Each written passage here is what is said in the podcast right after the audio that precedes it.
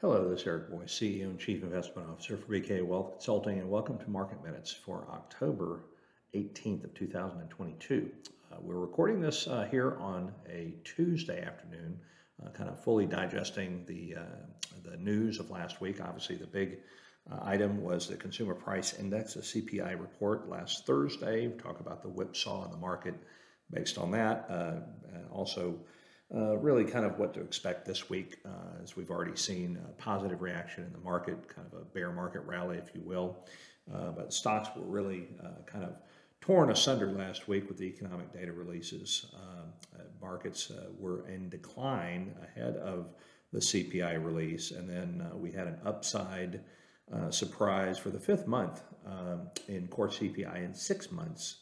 Um, equities you know, actually, you know, had a uh, had a, an initial positive reaction to that, uh, but it declined on Friday based on higher inflation expectations in the University of Michigan Consumer Survey, and wound up ending the week down around one and a half percent. So defensives were uh, continue to be strong. Uh, tech and consumer discretionary lagged. Uh, so uh, stocks were also down in Europe uh, down considerably more actually in Asia. Uh, of course, uh, we've got the Chinese Party Congress going on last week, but on fixed income, uh, I think, if anything, the consumer price uh, index report reinforced the notion of continued aggressive Fed rate hikes. Uh, markets are now fully expecting a 75 basis point rate hike in November with a chance for a fifth straight 75 basis uh, point hike uh, in December, and that's a new development based on the CPI report. So the terminal rate, which is kind of at that rate that uh, the Fed uh, funds rate is expected to peak, i.e., short-term rates are expected to peak, um, was up about a quarter of a percent to almost five percent uh, in March of t- 2023. So, in other words, the consensus now expects that uh, short-term interest rates will peak about five percent uh, in, uh, in March, uh, and then perhaps begin to decline after that. Uh, but we're seeing yields move up across the uh, curve.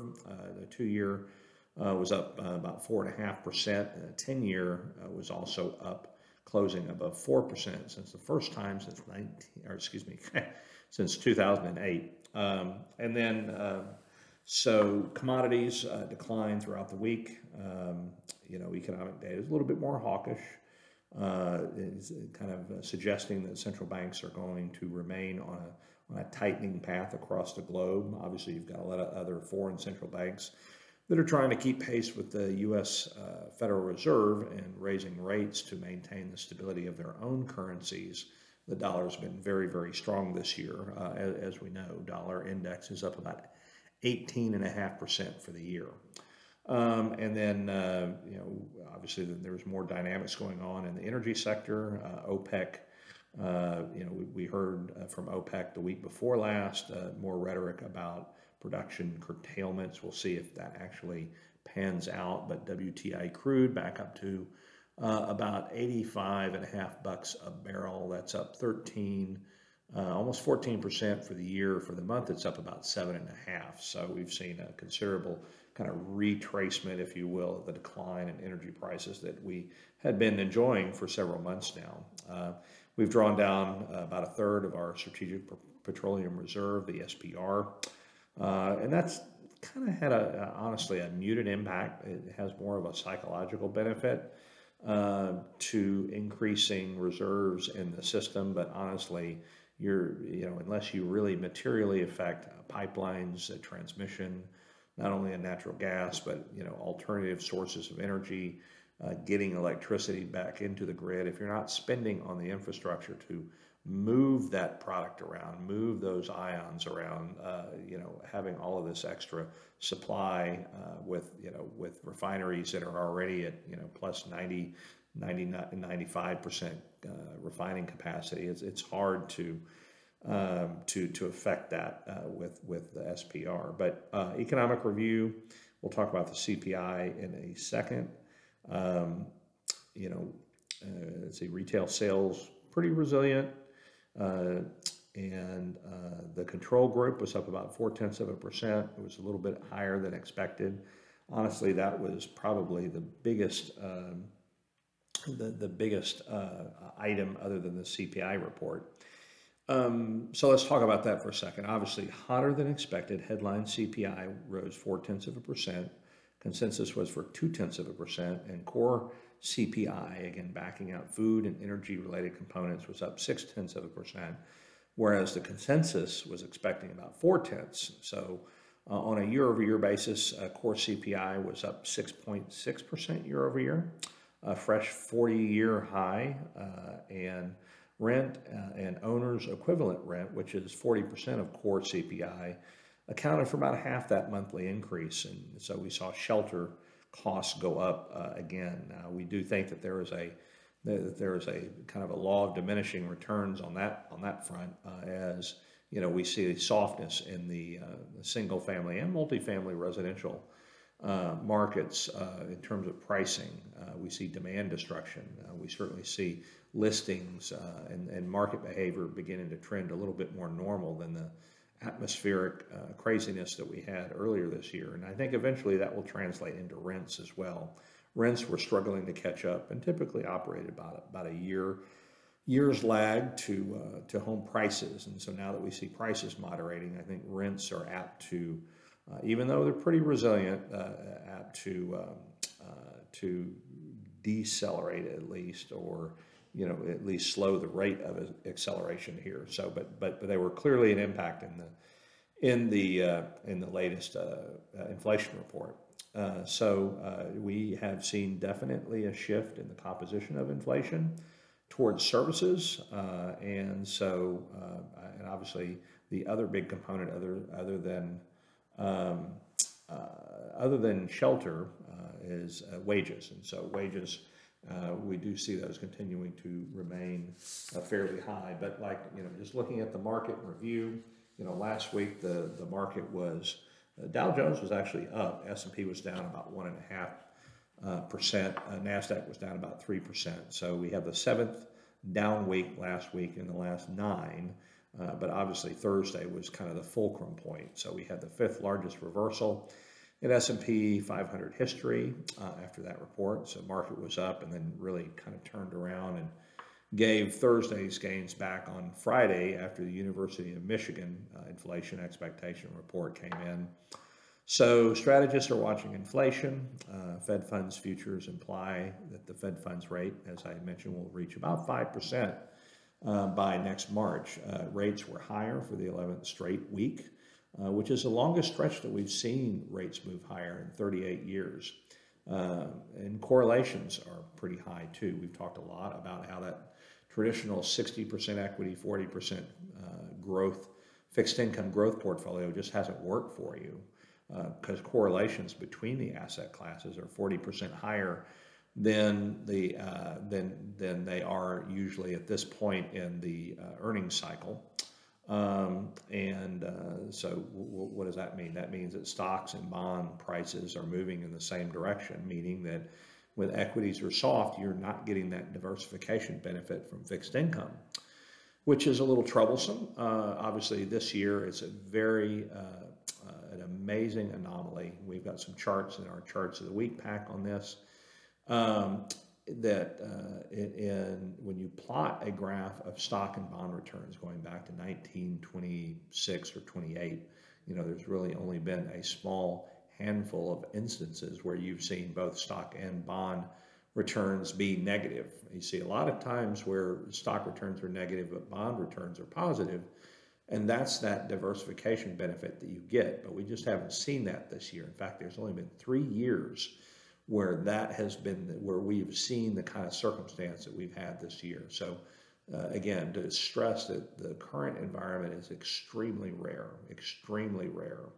Uh, and when you have years where the 60 40 portfolio is negative, and that happens about one in five times, uh, but usually it's modestly negative only because you've got you know uh, probably more volatility on, on the equity side than you know you usually have fixed income that provides an offset. Well, that had to happen this year, and so that 60-40 portfolio is uh, is quite negative uh, to the tune of about 21 percent. Uh, but usually, when you have instances like that, you have several years that follow that that are actually not bad, uh, pretty good years in the market. And so, again, I want to press that theme that uh, while the current market is bad, you know, I think all eyes should be on uh, uh, kind of making smart moves amidst the volatility, but also certainly preparing ourselves for the market that we feel uh, that we're going to have in a couple of years. So uh, volatility above 30 for the seventh straight session on Friday. So volatility is obviously high. Uh, uh, the S&P is now at its 200-week moving average, uh, and uh, so uh, you know we see technically that we're kind of at a at a very interesting juncture here, heading into earnings season. Right now, analysts are expecting third quarter earnings of $55.67 for the S&P 500, which is up about 2.6% year over year. Uh, and if you back out energy, then earnings are actually expected to contract almost 4%. Uh, so we see, according to Sandy Leeds in his commentary, new orders for capital goods tracking earnings closely, uh, maintaining their upward trajectory. Uh, and then investors uh, are acutely concerned uh, about what management is going to say in their uh, earnings calls. And, and so we're definitely going to have to pay attention to that. And we are now in the throes of earnings season. So we're going to be processing this stuff in real time as we go. Um, so, but the S&P third quarter earnings have already been revised down uh, about 7% since June. So uh, this is well above the typical 10-year average. Uh, and uh, you know we see that since World War II, earnings fall by an average of around 13% around recessions, and so we've already had basically seven percentage points of downward revisions, and then the expectation of fairly sluggish earnings this quarter, uh, probably next. So we're going to be watching that uh, is um, as well. So. Um, lots of different things going on. Globalization stalling, so you're losing some productivity benefit. Um, and then you've got consolidation of enterprise. A lot of M&A activity is kind of stalled that we've seen. Um, so, uh, you know, we might see growth by acquisition begin to trail off a little bit.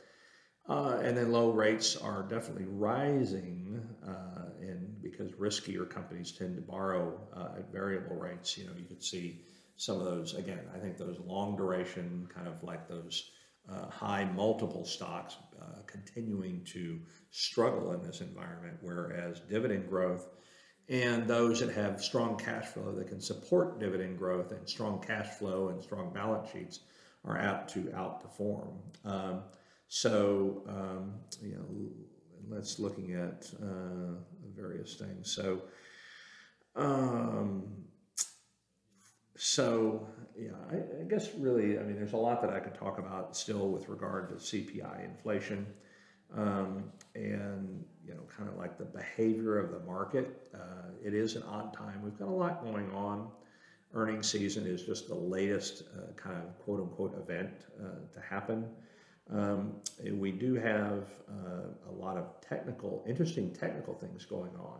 Uh, a retracement of the of the 22 uh, month rally that started uh, after the uh, shutdown in March of 2020. so, you know, some very interesting things going on technically, but, you know, I, I guess without the risking focusing too much energy and time on the current environment, I'd like to focus a little bit more energy and time uh, on 2023. And so, again, the terminal rate expectation for the Fed is about 5% short-term rates by March of 2023. You know, that's honestly the time frame that I think that we're going to have to put up with in terms of increased volatility. As I've been saying, about six months, maybe a little bit longer.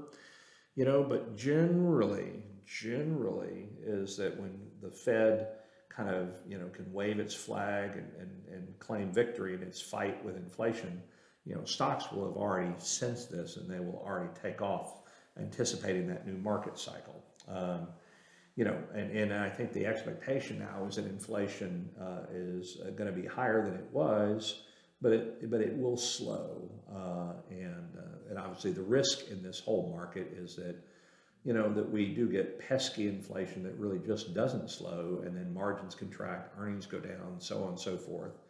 Um, but, uh, but generally speaking, if we are right in the sense that we have a recession that gets called kind of after the fact almost, and, and we go through this recession over the coming months, and then you know it gets dated around March, April, May, uh, then you know then, then the likelihood is that we are going to pass through this because again there are no significant structural problems in the economy. The banking system is sound. Consumer balance sheets are relatively strong, although savings rates are down and credit card usage is up, um, or credit usage, generally speaking, is up. Uh, and uh, the banking system is, is not unsound. I mean, in 2008, it was built upon credit default swaps and this perception of risk that wasn't reality, uh, as well as the confidence in the banking system to be resilient. Well, you know, we don't have those imbalances today. We've done away with mark-to-market accounting, uh, and you know, we have more stringent uh, tests of the banking system, and we see more prudent management of the balance sheet uh, than we ever did. Uh, but you know, so you know, globally, I think there's a global contraction. I think there's a risk of a global recession that goes along with the U.S. recession. I think it makes international investing uh, continuing continue it is going to make it a, it's going to continue to make that a difficult place to invest for the time being and i do see the us becoming a more attractive environment uh, before the international market does even though the international markets especially emerging markets are exceptionally cheap right now they just lack the catalyst and as long as we have a strong dollar uh, that will remain so in my opinion but uh, again uh, we've got uh, you know We've got fixed income that has moved higher, again, likely to move a little bit higher. We still have an inverted yield curve, especially on the three month to 10 year basis. Um, and, uh, you know, we could see a rise in the default rate for leverage loans. Uh, we could see a, a, rise in the default rate for high yield bonds. And so, staying with high credit uh, and not getting caught up in a lot of that would be uh, is certainly it's one thing that you want to do as an investor and something that we've certainly taken note of. Um, and uh, but we have seen uh, also a pretty good spike in the volatility in the treasury market, which is actually very unusual. So, you know, I think you know finding cash alternatives, uh, finding uh, quality uh, short-term investments. I think adding a little bit of duration, uh, but not taking on a lot of a lot of credit risk uh, is going to be key in fixed income, and then on obviously on the equity side, uh, quality uh, and dividend growth uh, capabilities, uh, and strong balance sheets, strong companies. Uh, and at some point, there's going to be a real strong desire to want to rotate to small caps. There's going to be a desire to want to rotate to um, to you know higher credit exposed fixed income. Uh, and there will definitely be a day where we're going to want to talk about more international investing uh, at these low multiples, but it's just not right now. And so, taking the unemotional viewpoint that we just need to stay the course, be prudent during the meantime, you know, expect that the market will begin to anticipate perhaps spring heading into summer next year, the better market environment. And, uh, you know, with that, we're kind of you know that that's really the, the, the crux of it right now. So uh, with that, we'll close for this week. I uh, hope you've enjoyed the broadcast. Uh, slightly longer this week because there's a little bit more to talk about, but uh, I hope you have a wonderful week. Uh, please reach out if you have any questions. Happy to answer. Uh, take care. We'll talk to you soon. Bye bye.